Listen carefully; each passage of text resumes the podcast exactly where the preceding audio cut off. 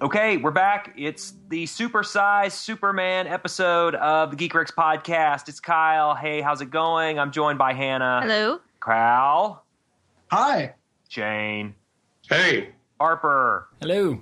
And all the way in the UK at 1 o'clock in the morning, our good friend, Mr. Andrew Jameson. Hello. And so we're going to talk about Batman v Superman Dawn of Justice. It is called Batman v Superman, not versus, not not not Vaughn, not violates. Batman v Superman: Dawn of Justice, the sequel to 2013's Man of Steel, uh, a film that uh, was critically uh, received with mixed notices. And when we talked about it at the Geek Rex podcast about oh a few years ago, uh, I think we were all a little bit mixed on it as well. And this was before Cal's time too. So and Cal and I have had further discussions about it. So our, we veer kind of both positive and negative here.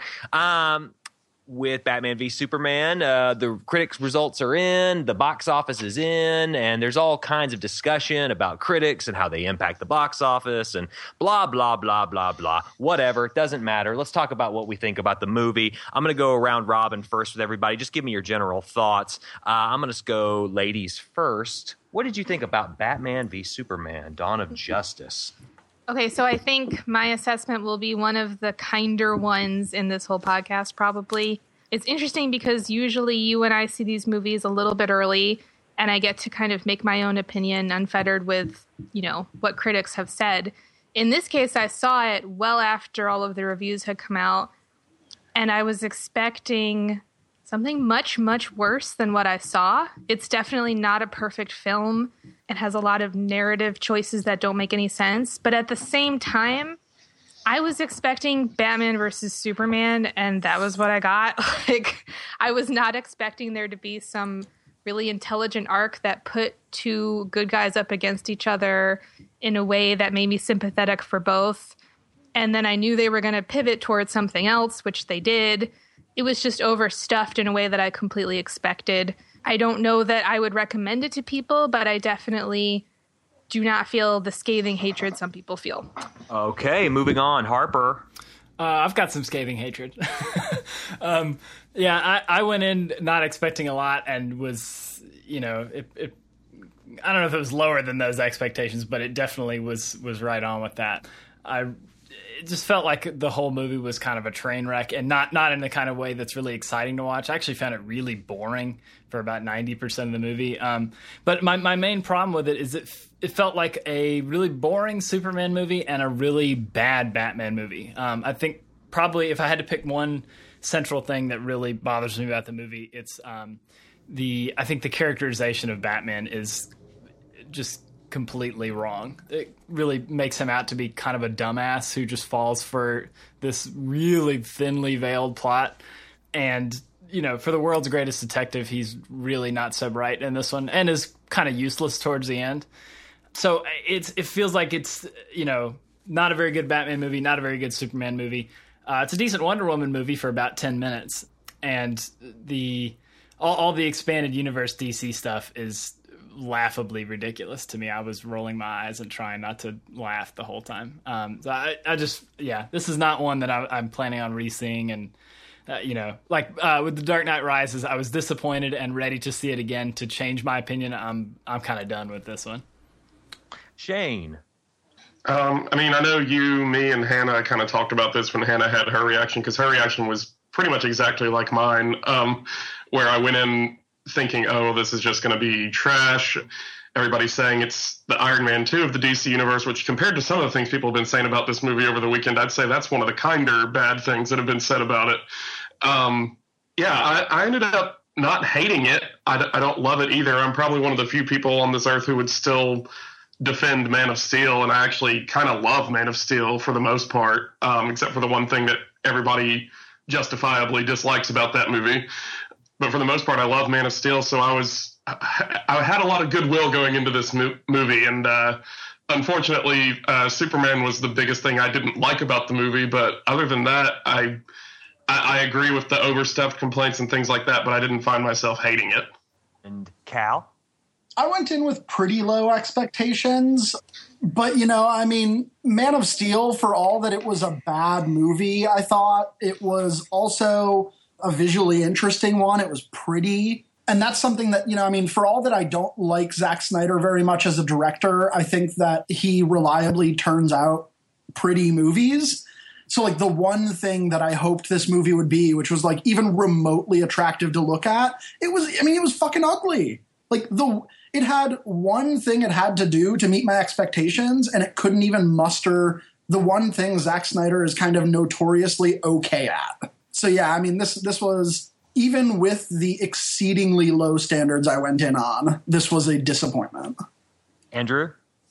Um, I think it's a film that strives for narrative complexity and it aims for all, all these huge character moments and character beats and it fails on absolutely all of them. It's almost a film where, do you know those pieces of plasticine that you throw at a mirror and you, and you try to get one to stick? It's almost like that with every idea in the movie. Nothing's followed through. Um, I didn't like the characterization of Batman. The script seemed to jeer from one bit to the next bit with no connection whatsoever and I just came out of it feeling sad, really. So yeah, I didn't enjoy it at all. I mean, I, I enjoyed the visuals more so than more so than Cal did, but I just thought it was absolutely mind-numbingly bad.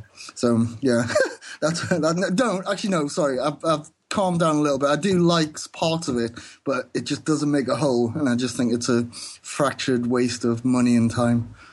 I had a, a, long, dark tea time of the soul with this thing because I saw it before all of you uh, last week, like at the very first press screening, and I wrestled with what I thought about this movie, and I kind of came away thinking, you know what, this is just kind of a wreck. And I, uh, at first, I thought, oh, maybe it's not so bad, and then I thought, oh no, no, it is about as bad as I thought, and then it just became like this inner turmoil, awful thing. I had trouble sleeping that night. It was it was bad, and then I went with Hannah again to the IMAX screening, and things gelled for me a little better than uh, than than they had initially. And uh, what I came to realize about the movie, at least from my perspective, is that there are some interesting ideas on paper that are not executed very well.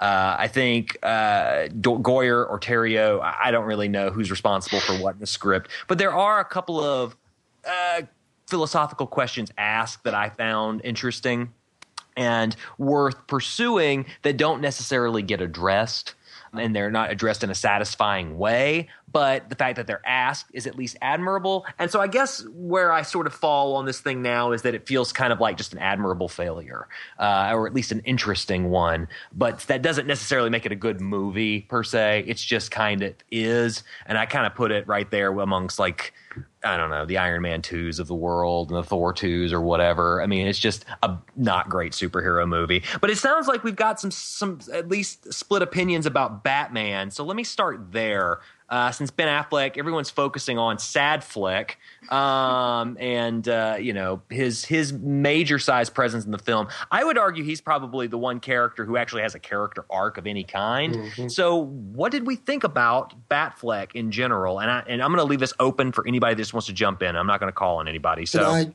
can I yeah. jump in on this one? Do it, man. I, I thought the portrayal of um, I thought Ben Affleck's portrayal was absolutely fantastic. The only problem comes, do you know that end moment when he's kind of he's beaten Superman to a pulp? Um, Superman mentions Martha's name, and then suddenly Batman has this huge turnaround, and then suddenly Superman's his best friend after he's kind of acted like a complete idiot for the whole movie. I think the problem with his characterization is he almost becomes this kind of Nietzschean um, figure within the story who kind of doesn't believe in life anymore, um, is broken, is damaged, doesn't care about anything. But at no point does, does Snyder or the scriptwriters let the audience into the context of why that is his reality. So by the time he has this huge turnaround, it hasn't been addressed well enough by the film for you to feel anything about it other than okay, these guys are going to team up now. It just felt like most things in the movie that it's there as an idea, but it's not pursued enough, and it's not the depth isn't isn't there.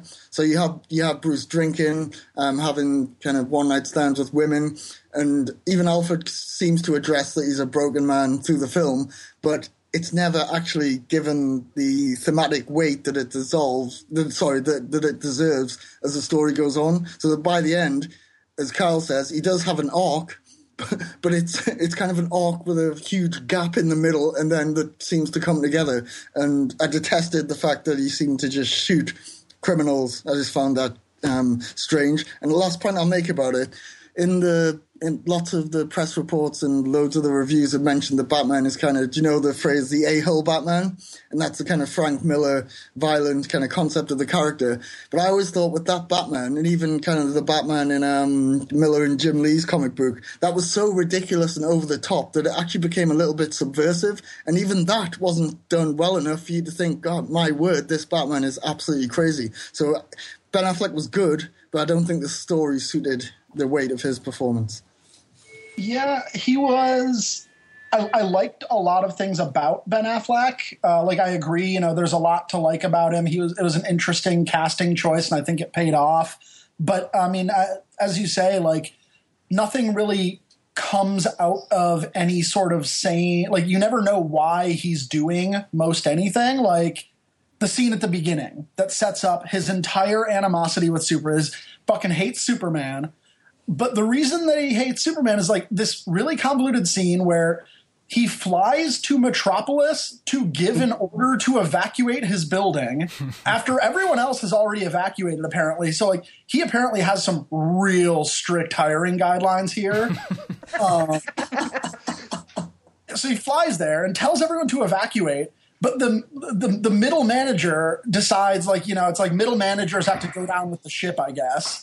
And so he decides to just chill there and just wait to die because uh, we don't see anyone else there. It's not like he didn't have time to evacuate. Just he just decided to wait, and just the whole thing was so overwrought. Like it didn't make sense why the characters were there. And then you know watching it and thinking like, wait, who the fuck is Jack? Why do I give a shit about Jack? Why do any of us give a shit about Jack? Like I know, oh, okay, like dignity of human life, but that would matter a little bit more in a movie that where you know Batman didn't ra- rake up like a 40 person body count. You know, this is not a movie that's concerned with like human life in any level. So, I mean, even the characters who have sort of an arc, like Bat, you know, Batman definitely has sort of an arc, but you still don't know why he's doing anything. Lex Luthor has sort of an arc, but you never know why he's doing any of the things he's doing. So the whole arc just ends up feeling like really, really out of nowhere. As it, it just feels like the whole movie to me. Something happens, and then something else happens, and then something else happens. And maybe some of them are connected, and maybe they aren't, but you'll never know because it's not in this draft of the script. I think it's really telling. Someone did, uh, someone read Goyer's script and Terrio's script, and apparently uh, Zack Snyder just freely took from both of them whatever sounded interesting. So there are some uh, there are some things in there that are just straight from Goyer's script that Terrio cut, so there's no setup in his version. And Zack Snyder didn't keep the setup; he just kept the payoffs. Yeah, well, and that's that's kind of how the movie felt on the whole to me. Is like, I think the reason I wasn't completely disappointed is because, unlike Harper, who said he was bored, I was expecting to be really bored. And I was more baffled than bored most of the time. And some of that was because of laziness and setup and writing. But some of it was because he took some really cool and weird things, gave them no context, granted, like the weird nightmare with the flash showing up or whatever that was. like there was a lot of stuff going on and I I just I, I do tend to agree with Kyle that it, it it's like it tried to do things it couldn't do, which I guess was a better failure than I was expecting. I was expecting more of like just relentless punching and action over and over. And that was my big fear for this movie is that it would be only that. And i still think like you said with with batfleck or ben affleck i think he was very well cast to the point that i am still interested in seeing ben affleck as batman in another movie. I think the casting on the whole is like the one thing for me that kind of saved this film from slipping into unwatchable because I think if they had cast a whole different set of actors, I was telling Kyle, you know, for all the crap this movie is getting for Lois Lane and her characterization, this is one of the few blockbusters I can think of where there are three leading ladies over the age of 40 and it's not about living in a nursing home or something. Like it's yeah. sad that that's a plus, but it is a plus to me. Like they're they're not, you know, 22 year old senators and a 21 of Superman. Like that's a genuine plus for me. It was very well cast. Yeah, let me let me just say this about the Batman arc. Like, I again, it's this idea of what works on paper doesn't really work on screen. Like, I know that there's a lot of concern about, and and rightly so. I mean, about this Batman that's kind of he's kind of a thug, right? And he kind of you know he brands these criminals with this brand that ends up getting them killed in jail. That's kind of an icky line of thinking related to this that's you know intended for kids, but like I can see what is trying to be done here. They're trying to uh, portray Batman as someone who is so haunted by his inability to catch the guy that killed his parents, especially his mother, which I think it's interesting that they focus on the mom this time more so than the dad, like in the Nolan films, that he's become this sort of, you know, Punisher like figure that is taking out all of that frustration onto the criminals he, he he deals with now. And that eventually coalesces into I'm about to kill this guy with a kryptonite spear right in the heart, which is an ex- a very extreme thing, something only an imbalanced person would do. It makes Batman not terribly likable, which is a big problem. But I see what what's happening with this arc, and eventually, when he goes and saves this mother named Martha, coincidentally enough, that sort of in in theory should exercise that demon a little bit. And i think that's kind of a nice idea but it just the execution is all fucked up like i mean the way that scene is why did you say that name? Why did you say that name? And it just it just ends up becoming kind of laughable which is unfortunate because i like the idea and i like ben affleck in this role. He looks the part. He's built like the animated series batman kind of Yes. kind of boxy and he's got the chin. I mean he looks the role. It's just the material is failing him in a way that i find more tragic than i would if this was like you know daredevil or green lantern or something this is um, more a problem with kind of what you were saying with the writing than because I, I didn't really have any problems with the way Ben Affleck did anything with the material he was given. But like they do a lot to establish this as firmly being a Batman that's been Batman for a while.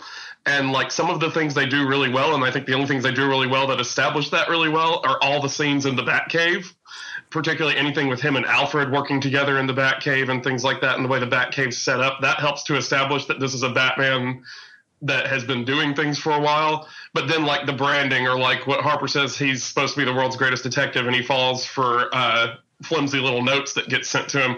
I, I guess he's a Batman that he's been doing this for a while, but he's never fought the Riddler before because this this would be old news to him if that were the case. But uh, uh, it's yeah, it's kind of like just to repeat on what y'all been saying. It's more a problem with the material than the actor in this case, which could be said for Superman as well in this movie. And I, and I want to pivot to that in a second but i'll let harper get the last word here Yeah, I mean, I, I, I didn't have any problems with Affleck either. I, I have a lot of problems with Batman in this movie, and none of them involve him or his portrayal of the character at all. Um, but I mean, the other thing, I mean, I, I agree with a lot of what you guys have been saying. Maybe the one thing I can add is that um, maybe this is a personal thing, but to me, in a movie about a Batman versus Superman, Batman should be the good guy to me. Um, I mean, he's the, he's the human. He's the he's the guy who's dedicated his life to doing something better because of something bad that happened to him. I mean, to me, in, in all those kind of stories, Batman, the human, you know, the, the peak of what humankind can accomplish should be the good guy, and he's so not. He's such a doofus and a. Uh, yeah, I mean, just a thug, like you said. I mean, the the fact that he he won't even let Superman get a word in is like, oh, this is such a badass moment. But it's like, why would he not just like listen to like the two seconds and Superman wants to explain what's actually happening? hey my Um, mom's been kidnapped Yeah, seriously, like that's all it would take. Or I have a mom. That's really all it would take. yeah, He, he doesn't care that he has a mom. Remember, he actually makes fun of the fact that he has a mom right before then. He only cares because his mom's name is Martha. yep. That's literally it. Because right before then, he's like, I bet your t- parents told you you were special. You're not. Nothing special. Yeah, and I think that's that's where the sense that's where that Nietzschean kind of approach comes across. But what I when he goes to save um, Martha Kent, first he kind of burns the guy alive, and then suddenly goes to speak to her, and then then she kind of what does she say to him? Oh, you must be with my son, and then he has a little quip after just burning somebody alive. It's just the kind of the switch in tone between these things that happen just seem absolutely just um, from another universe. I just yeah, I just I didn't I didn't get the shifts in tone around about that time of the movie. I thought it was not ridiculous. I'm being a bit harsh on the movie. I did like it, but it's it's it's just it just felt so odd.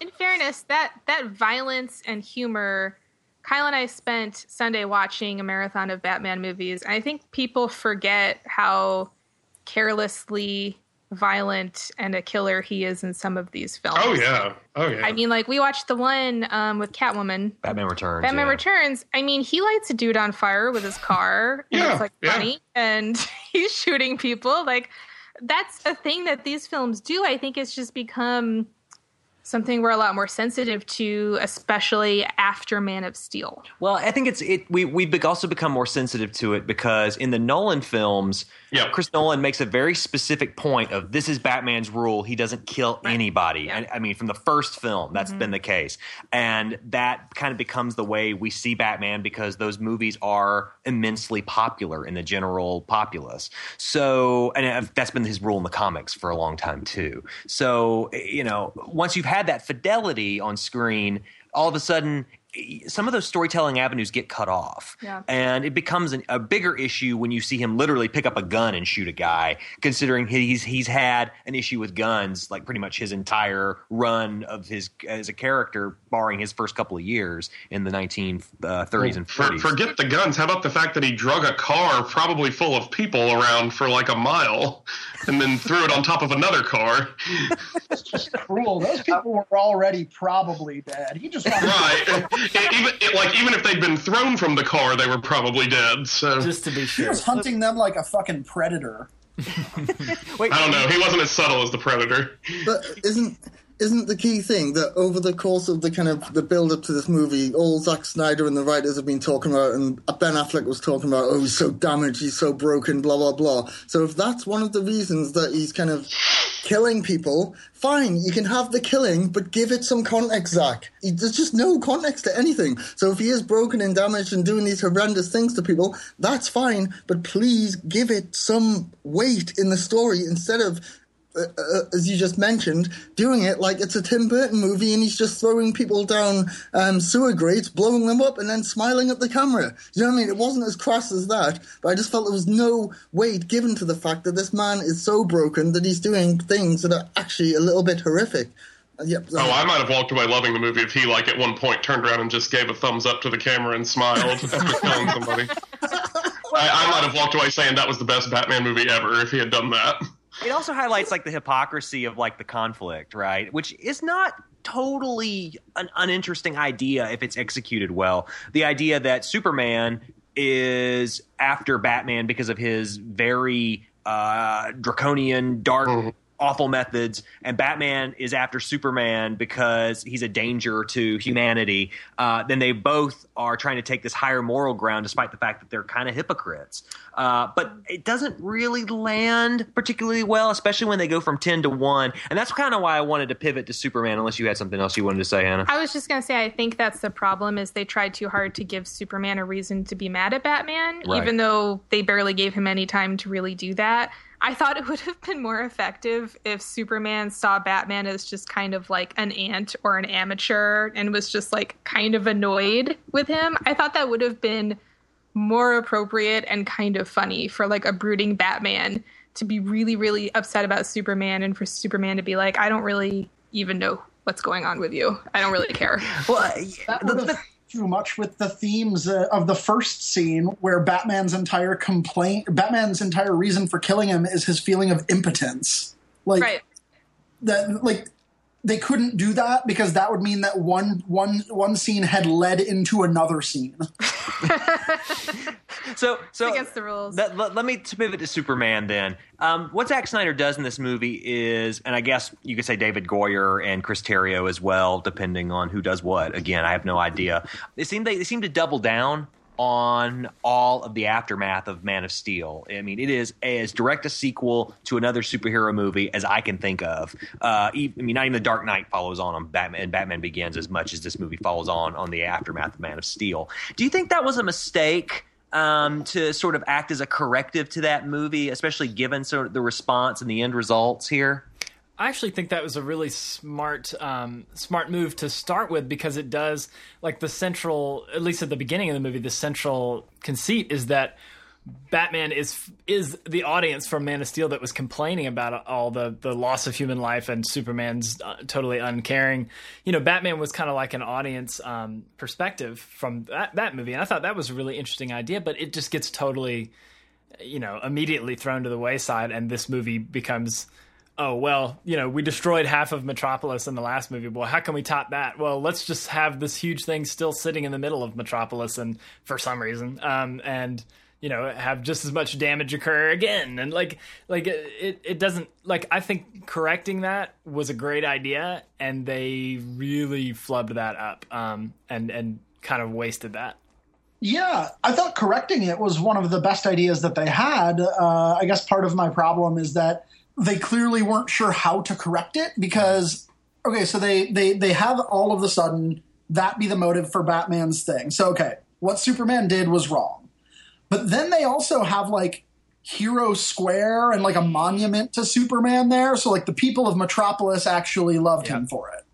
But then they have I don't know. It's just uh, uh, like every time they introduce a new plot element, they kind of contradict a little bit of like how we're supposed to feel about Superman until we get to a point where like somehow we've gotten from um, Pa Kent's uh, speech about letting a bunch of children drown in the first movie being like Superman was his dream. I don't even know why I'm doing this without his inspiration. I'm just like, wait, but what? Where is this coming from?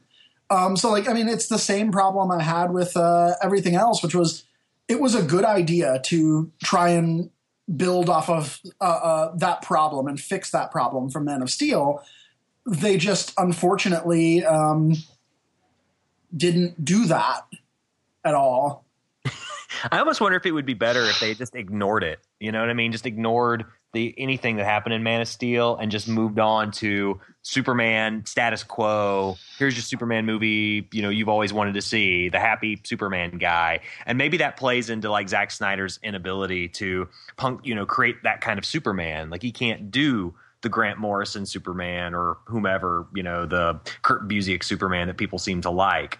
Um, uh, you know, I, I, don't mean to cut off anybody else's thoughts, but I just wanted to throw that else and uh, that in there that the maybe the Superman dynamic with the director and the writers is is at issue here. I don't think it was either a, a good choice or a mistake. Like it just was a decision that could have gone either way. But I I do think there's a tremendous amount of irony in that they chose to spend this movie addressing critical reviews and got torn apart far more for this movie than they did for the last one. It almost I think it almost burned them to even to even try if they weren't able to make that kind of film. But yeah, I mean it's like and people, you know, I keep seeing people say like critics don't matter, that's what this means. It means it doesn't make a difference, but this whole film proves that critics matter because the the premise of the film is based on critical hatred and I guarantee you they will be taking it into account for the next ones too. They care. Like they want this to be the Nolan style Batman films. They don't want this to be Transformers. Well, and they already kind of have. If James Wan did an interview about Aquaman today, and he said, I think he says the word fun like 70 or 80 times in that interview. Like he's like, yeah, this is a fun movie. There are like giant monsters under the ocean. This is something we've never seen. It really inspires my imagination in fun ways. Like they're really conscious of that. I like James Wan, but him and fun are not two words I would use in the same sentence. What? The guy that made Saw? yeah, yeah, the guy who made Saw, three Insidious movies, and like two Conjuring movies and a Fast and the Furious. He's he's the fun guy. We all know how fun Aquaman is. So I am not interested in that movie at all. I am zero percent. Oh, I, I'm there for it. Uh, with, with, only because of James Wan is the only reason I'm there for it. You don't love the way it uh, constantly looks like Jason Momoa is holding his breath. uh, I just, I mean, the moment that they cast him, I was like, well, that sucks. And then you know, even the idea of the movie was already kind of far fetched to me. Like, I think the only Aquaman movie I'd like to see is kind of like the Aquaman from The Brave and the Bold, where he's just ridiculous and pompous and funny. Like, I don't think I'm gonna like this like Jason Momoa very serious Aquaman. To, to get back to Superman real quick though, like. Uh, like just to briefly like to go from the Man of Steel thing to something else, I had a problem with the with Superman. Like the, the Man of Steel stuff connection to that movie I, I feel like a lot of that, like the first like ten minutes of the movie, all that is I think a very natural progression from Man of Steel, and like a lot of things that happen as a result of it are a natural progression from Man of Steel. My biggest problem with the movie is more that like for a Superman movie, Superman just becomes this piece of meat that we move around and we get a brief reaction from him from each little set piece that we move him around to, and then we beat up that piece of meat a little bit more, and then we take him to another scene, and then we just keep doing that until we've killed our piece of meat here.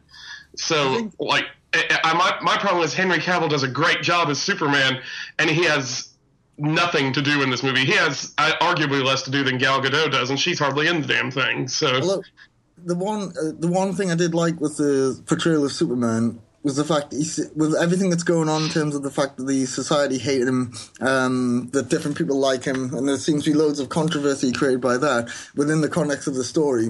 But there seem to be moments where you expect some level of introspection that normally comes about from his interaction with the two female characters in his life, be it Lois and Martha. So there seemed to be this whole kind of narrative strand around the um, the emotionality and the relationship between those characters that I felt was teetering on the brink of going somewhere, and then, then never went anywhere. Like by the time he goes off to is it Antarctica he goes to? Sorry, my geography is terrible, but when he goes off, he leaves Lois behind, and that should be an emotional moment. But it, it, it it's just not. It doesn't resonate enough to give the Superman character any depth. I think almost I mean, what's that first coda in terms of when they introduce Superman? They describe him as the first appearance of the Superman. So you're already feeling as if you're on the periphery of this character going straight in the movie, and you never feel as if you're getting inwardly a character to me that has a lot of introspective goodness about him, but it's never kind of realized in the story of the movie. But I did like his interactions with Lois Lane. Um, I did like um, the interactions with his mum, but I just wish there had been more of that. And frankly, I wish that this was just a Man of Steel 2 movie because you could have done something with those ideas. But yeah. It's sad that like the, the biggest Superman moment that I was like, oh, that's a pretty clever idea that I loved is also more a Batman moment, and it's when they're at that party and he hears Alfred talking to him, and I thought that was probably the most clever thing they did with Superman the whole time. And then You know, he I- still walked downstairs to see what he was doing. I, I loved I loved the, that scene by the way, Andrew. When you talk about that, you know, it's been eighteen months. It's eighteen months before, or when when they, the world was introduced to the Superman. Yeah. Like when they have that Yeah. first like text screen and that that scene. Even though I have qualms with it, I wish the movie carried that same sense of bombast throughout. Yeah. Like that very operatic, like oh shit, this is huge. You know. Unfortunately, the problem with this movie is every scene that I like has something that I don't like about it. Mm-hmm. So there's really nothing in this movie where I can say, well, this was great all the way through. This one little section was great all the way through. Because I have a minor quibble. Even that scene, as Cal pointed out, the people trying to clear out the building when the alien ship is attacking. You know, why didn't they clear out the building an hour ago when that fucking ship showed up? I mean, I wouldn't be standing in a skyscraper with an alien ship there but and it goes on and on and on. But I think the thing about about Superman in this film that really strikes me, and I've seen this criticism before, is that. Uh, you know, Zack Snyder does not like Superman or he hates Superman. I've seen that from a number of different critics. Um, and I can understand why somebody would say that. I think more for me is that I think Zack Snyder relates Superman very heavily to the Jesus Christ parable. Um, and I think, you know, it was very clear in Man of Steel with all the visual iconography that was there. I think it plays even more a role in this movie in terms of its plot. I think there's a very strong conservative message being par- parlayed here by Zack Snyder in that Superman is the Christ figure that the media and the and half the American public is pushing away, whereas others treat him as if he's like the coming of God. I mean, you you see that scene in the the Day of the Dead uh, area, Mexico, where they're having uh, where he saves that young woman from the burning building, and everyone touches him like he's uh, like he is you know Jesus Christ resurrected. And then on the other hand, you've got like CNN anchors, which you know coincidentally is just because it's owned by Time Warner, but you have CNN anchors turning around and saying, "Well, does the world really need a Superman?" And you've got like politicians pushing against him. And to me, up until like he reaches his eventual moment of, uh, I guess, you know, uh, redemption towards the end, uh, I feel like those parallels are quite strong, and I think that's probably not the most appropriate use of the character. but I guess in a way, since it's been sort of with him since at least Singer, if not before then, I, I can see why someone would elaborate on that. Yeah, I'm kind of the opposite. Like I, I understand obviously the Jesus Christ metaphor is heavy-handed, it's very clear, it's completely intentional. But I think I think some of the reviews that irritate me the most for this movies or, or this movie are the ones that really delve into like what are his politics? What is his religion? What is he trying to do? I, I think he's just not a very adept storyteller. Like I think he's really good at making things look good. He's a really good director for fight scenes and things like that, but I think he just didn't have a lot of judgment when it came to which parts of the story to support. Like I do think, you know, when you described whoever described the two scripts and he's kind of picking and choosing what he wants, it just seemed like he went for like weird sparkly moments and sacrificed logic to do it. And I mean like I think I think Shane tweeted something about is is Superman Trump or is this movie Donald Trump? Oh, Variety had the headline that uh, Batman v Superman is the Donald Trump of uh, comic book movies, which that's when I just went over the hill with okay, like there's a point where I can understand and even agree with a lot of criticism that's been thrown at this movie, but there's been many, many a time this weekend where I'm just like, oh well, fuck you, you're you're just going too far with it. You're just like beating a dead horse to a pulp, and that was that was the final straw with that stuff. Um, so there's also a villain in this movie. Yeah. Uh, there's like two or three. yeah, but let's talk about the, let's talk about the one. let's talk about the main one. I guess he's sort of the third part of this trifecta in this, terms of the stars of this film. Jesse Eisenberg plays a very different type of Lex Luthor. Uh, I'll just go ahead and put my cards on the table and say he's probably my favorite part of this movie. Oh yeah, me too. Me too. Um, mainly because as my friend Chris put it when we got together and talked about this, he's kind of like Willem Dafoe in Boondock Saints, where he's clearly in a very different movie than anybody else, and his performance seems to reflect that. He's the only time I laughed out loud during this movie, really, uh, and I, I, just I kind of adored his performance. Even oh, I did too even though it's in the Jesse Eisenberg, you know, realm of things and weird and I don't know, he's he's almost pulling a James Franco on all of us. But maybe maybe other people felt differently. I, I think we got exactly what we should have been expecting from it. I think anybody expecting him to do like a uh, Heath Ledger kind of role reversal kind of thing with Lex Luthor was just kind of crazy, especially once we got more images of him from the film. Um, but I, I loved almost every second he was on screen. Yeah, I loved it. I loved his moments with Holly Hunter. I loved it when he puts the boiled sweet um, in that person's mouth.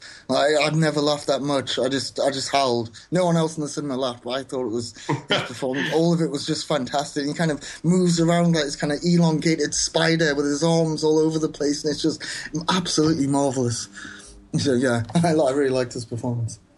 I really, really did not like him. Honestly, I, I really like um, Jesse Eisenberg normally, but I mean, like you said, he felt like it was from a different movie, and I don't. All of and, and this is not necessarily on him, but uh, as part of the script, to me, so much of his stuff just fell totally flat. It was just these weird, like, kind of one-liners, but they didn't really make a lot of sense, um, and they had very little impact. And I, to me, he was just laughably ridiculous, and not not in a menacing or you know not in a genuinely funny way, but in a just like, what is this? I mean, the whole I, I, like I'll just use the the his last scene as an example. Just this whole like ding ding, like the bell has been rung. It's like I I could not take it seriously. It was ridiculous to me. Yeah, I did. Yeah, I I didn't take it seriously. I just thought I, again, yeah, like a lot of you said, I just thought you were in another universe to what is going on. This is just fantastic that they've let something this ridiculous into this movie. I just loved it.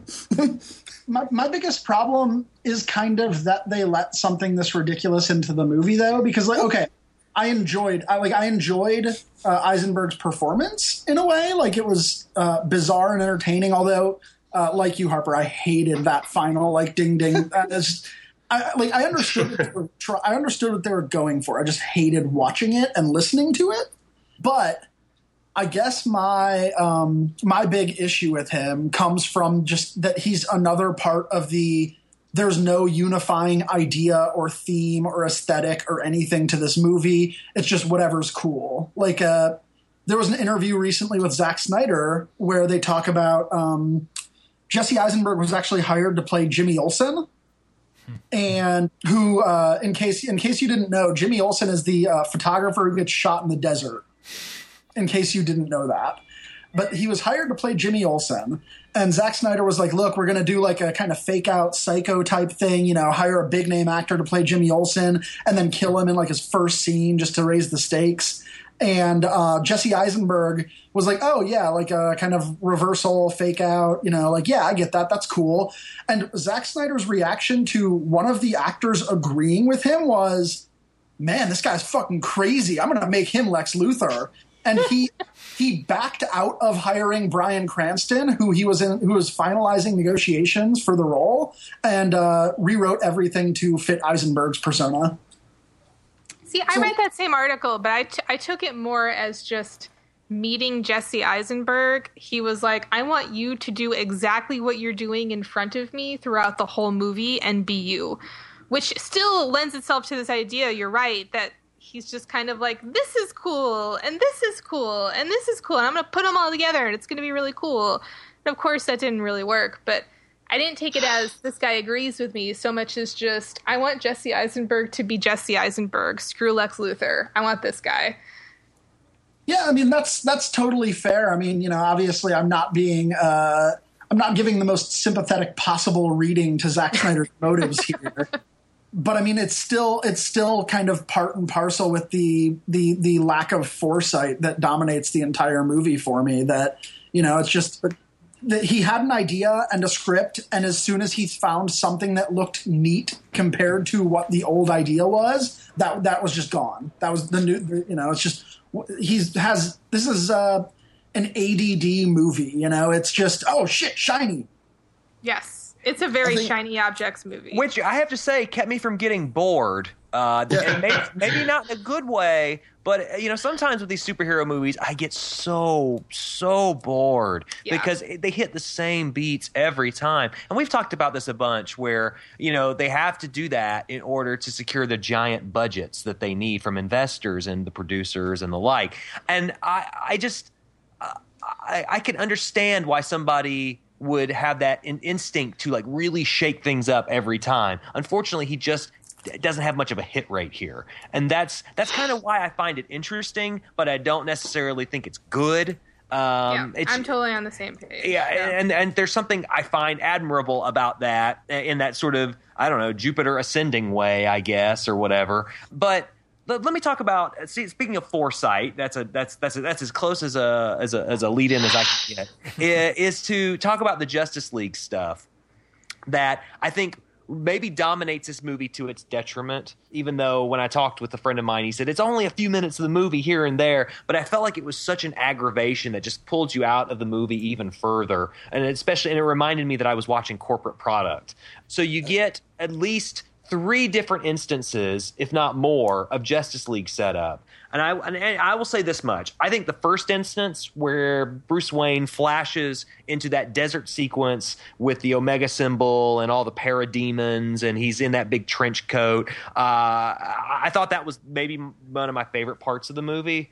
Uh, I just liked it a lot because it was totally just batshit. That was my favorite scene. I think. Uh, it was just absolutely batshit. I didn't love him pulling a gun and killing people, but I did. I did love that setting, and I loved the Flash appearing, even though you didn't know it was the Flash necessarily because of the way he was obscured. I liked that a lot, and it, it- what what I liked about that scene is I actually felt like it influenced the plot ever so slightly because it was the first real instance that pushed Bruce Wayne away from Lex Luthor and onto Superman, but accidentally, because he inferred whatever the hell the Flash is talking about as as Super- Superman. talking about Superman, and I thought, oh, that's kind of clever. It's probably the only time in this movie when I thought, oh, this is really clever. I, I, I hated the nightmare. I, I like hated it in a bone deep gut way. That's honestly uh, probably the the most intense reaction that this movie gave me.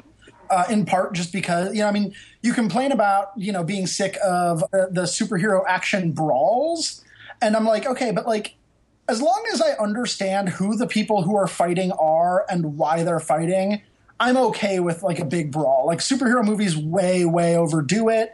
I fucking I'm like I'm sick of 30 minute, 40 minute uh, long battles.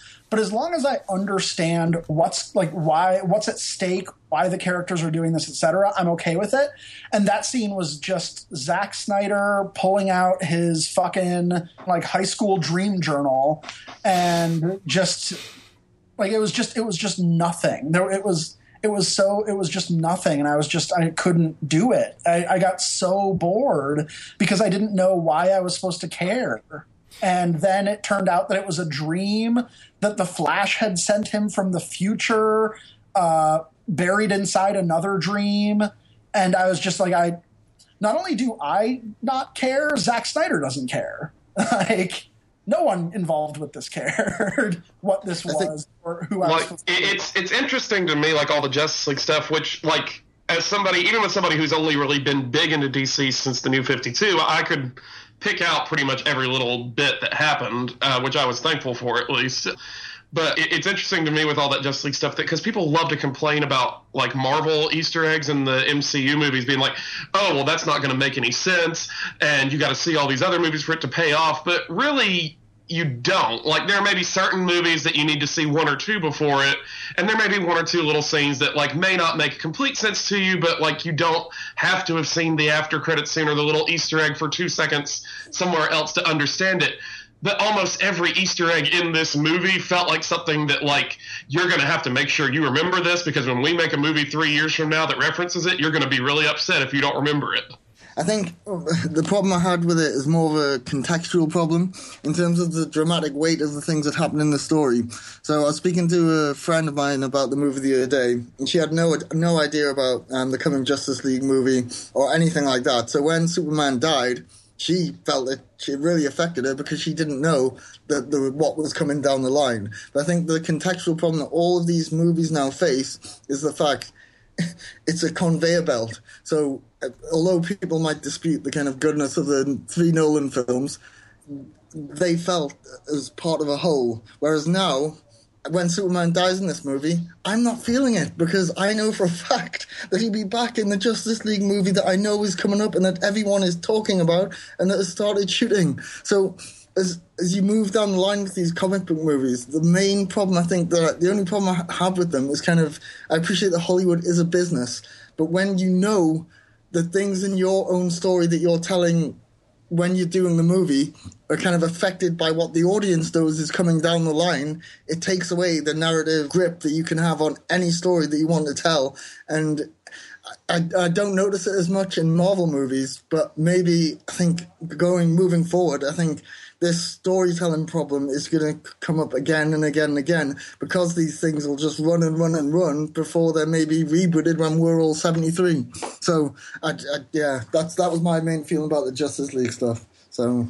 And I get that, like you know, this is this is DC's last uh, uh last ditch effort to create a DC universe, you know, in, in the movies and, and I get that they're trying really hard to do that, and and there's a small part of me, a fanboy part of me, that's really you know very excited about that possibility. But to me, if you've got to have this like Justice League stuff thrown in here to you know prep people for the next movie or whatever, if you have to have it, you either have to have it make sense within the movie and and have a purpose, or you completely separate it from the movie and it's a post credit scene or a special feature on the DVD or a teaser for the next movie. But instead, these are so fucking random. It's just like, uh, oh hey, we really want to show like Aquaman and the Flash. Um, oh let's have Batman have to upload a file that takes really long so he falls asleep, um, so he can have a dream. And then I mean, you know, maybe the Flash bit is uh, of him popping up, and the, and then the the video footage of him is the only one that's like um, somewhat successful in, in, being kind of interesting visually and being able to tell a little bitty story about this character in you know 30 seconds.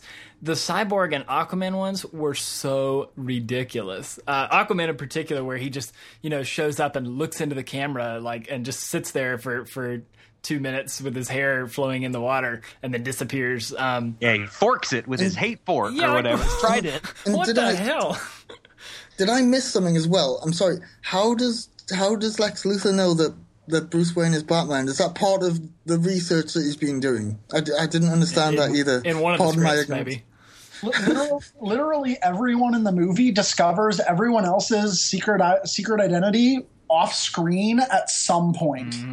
Ah. I, I feel like Superman hearing uh, Alfred talk to uh, Bruce is him discovering his identity, or at least becoming suspicious of him. That that one makes a little bit of sense, but the others are totally unexplained or, or just sort of random. Yeah, I mean, it really just depends on how much you know, how much foreknowledge the this you know the Darkseid stuff is supposed to give Lex, and I have no Right. idea because the movie doesn't really explain that accurately. To be frank with you, and I so and I told some folks this after the movie, they never referenced Darkseid outwardly. And No. the way they zoom in on the devil in that painting at the end, you think you might be talking about Lucifer or something because they don't talk about Darkseid. They just talk about this bad thing that's coming. So uh, it's it's just a problem with not being able to set up the stakes. But I also understand that they don't want to try and copy Marvel by showing a big bad guy that looks a whole lot like Thanos. So that which is what Darkseid does. He looks like Thanos And Apocalypse. uh, yeah, it, it's it's it's just you know these sort of anonymous looking bad guys that general audiences just won't recognize right off the bat. Um, so I get they they, they have being being its second is is creating a lot of problems for them, unfortunately. Um, so, and I, I think those are issues that they may or may not be able to overcome. With only a few minutes left, because I, I know we wanted to get this done in an hour. Um, let me ask you guys this where do you think it goes from here? This movie made 166, 165 million, I think, uh, this past weekend, which is good. Even though the drop between Friday and Sunday was pretty tremendous. I mean, it went from like an 80 something or less Friday, I can't even remember, to like a $30 million Sunday. And some of that you can blame on Easter. Some of that you can I was blame about to say Easter, Easter is probably part of that, at least. uh, part, but Fast and Furious didn't have any problems with it. So uh, at least it made about twenty million more on an Eastern sun, Easter Sunday. So uh, I'm curious, guys. The- There's a good chance that next weekend this movie could drop somewhere between sixty and seventy percent. Which, if it drops as much as seventy percent, that's a really ugly look for the studio. But worldwide box office could save it. Uh, do you think Snyder stays on? I mean, they're supposed to launch this thing on April 11th. This Justice League movie. What what what do you what do you think's going to happen? I think he stays on for at least Justice League, and after that, he might just become the idea man. You've got, I think you've got a problem if Zack Snyder is your ideas man. Yeah, I, I, I, You've got I a don't. rather large problem. I, I think I think that uh, they they picked that April date uh, very very specifically uh, for uh, the start of Justice League. I think that if this movie does have a 60 70 percent drop next weekend, um, it almost doesn't matter how the uh, worldwide box office is. Snyder's out. If it doesn't, if it manages to stay pretty pretty consistent, um, you know, like a pretty pretty typical drops, or even you know like uh, better than average drops, Snyder's still in. But this is definitely for him a game of you know what this what this looks like in two, three, four weeks. You know, they want something that's going to carry. Uh, I don't think they're going to cancel the DC uh, cinematic universe uh, No, just no. because they they've still got Suicide Squad, which is already wrapped and coming out in a few months, and Wonder Woman, which is already filming. So I mean, unless Suicide Squad also bombs pretty hard, I think that they're going to just keep pushing forward. I think the only question is if Zack Snyder is going to. And I'll be honest, this this was my last Zack Snyder movie ever. I'm, I'm done with him. I have no interest in what he has to say. Uh, if this was a pretty movie, I would have been okay with. Uh, I would have been more interested.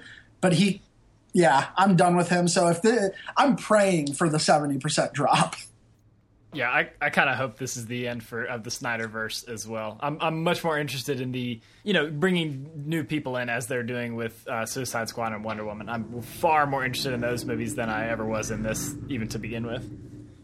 Yeah, I mean, the one thing we haven't talked about, which is for sure, I think everyone agrees across the board, the best part of this movie was Wonder Woman. I mean, she was fantastic, and in every annihilation of this movie I've seen, I don't think I've seen anyone rip apart that character or that performance. He, she was just perfect.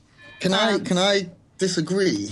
Really, go for it. Yes, yeah, this is going to be controversial. I I felt when she first came on, she was a bit too kind of vampy she she didn't feel like Wonder Woman. And when she's ju- ju- jumping into these fast cars and at all all these kind of high end events, it didn't fit. But what, what I did like was when um, Bruce said something to her when she'd stolen the um, disc and she actually told him that she'd given it back to him. That's when the character started to come back around for me. But there was none of the kind of uh, Matt Wagner approach where you have kind of Batman, Wonder Woman, and Superman all kind of disagreeing and having seen having a different perspective. There was none of that. So she just felt like she was there, but it, it never felt true, and she never felt like a kind of every woman to me. She just felt like this kind of vampy, I'm Zack Snyder, dresses with cleavage, ha ha ha, and it just never felt, it never felt right for me. But I, pre- I prefer, I preferred Lois Lane. I love Lois Lane in this movie. She, she really. yeah, I thought she had a really she had a really good uh James Bond thing almost going on. Like Yeah. like Wonder Woman as Bond, which I loved. But anyway, I digress. Uh my Sorry. point being that I think I think you know that movie will probably do really well. And I think Justice League will probably go ahead without any problems. But I think what we can also definitely expect is for Ben Affleck to get even more involved in these movies. Oh yeah. Yep. And Um, uh, maybe I, I don't know, man. I mean, I, I, I I'm- I'm wondering how how long Affleck will stick around. If Right. If, he, if if he's if this if this is like potentially detrimental to his career, especially if he wants to get Live by Night done, I I, I just wonder if maybe he's going to bow out I. I, I think he kind of wants to do that solo Batman movie, and he might stick around long enough to do that, but he might be a one and done kind of guy even when it comes to that. I think he wants his really good superhero movie, and I think he's going to stick it out and be super heavily involved in making that Batman movie. Because I mean, he had the sting of Daredevil, and he still did this, and he got shit on a lot for taking that part, and he's been shit on a lot for this movie. So I don't think he's going to call it a day there. Could I could I, could I offer a hopeful thought for the future with Zack Snyder? I think he, to me, he seems like a director who's he's on the brink of doing something that's absolutely fantastic, but then just doesn't want to go over that precipice and just comes up with a movie like this. So, I the the ideas in this film. If he can, if he can get with a scriptwriter who kind of dials him back a bit and lets the story and ideas flow more, you could have a, potentially could create a masterpiece. That, that I say potentially, but yeah, I I see I see hope with Zack Snyder because he does tend to go towards ideas that have huge amounts of gravitas and a wealth of um, stunning kind of um, desire to tell a huge expansive story, but he just doesn't seem to be able to pick apart the components to do it. So I have hope for Justice League. It may be one of the best ever. I hope. Z- Zack Snyder, if he has a tight script and he, no one will let him do what he wants, I think that he could have a, he could make a great movie. Uh, I mean, his Dawn of the Dead's pretty good because he didn't have any authority on it, and it had a tight script from James Gunn. Um, Which I mean, if if Batman versus Superman does drop off, maybe they don't fire him, but maybe they put him on a tighter leash than he had with this movie. So like honestly though like what do they get by keeping him like he's a punching bag in a lot of fan communities. He's an absolute punching bag in critical communities after this movie. Like if he doesn't bring any sort of innovative or interesting story sense to these what what why keep him? I mean even his design like the mother box in this was horrible looking. It was ugly.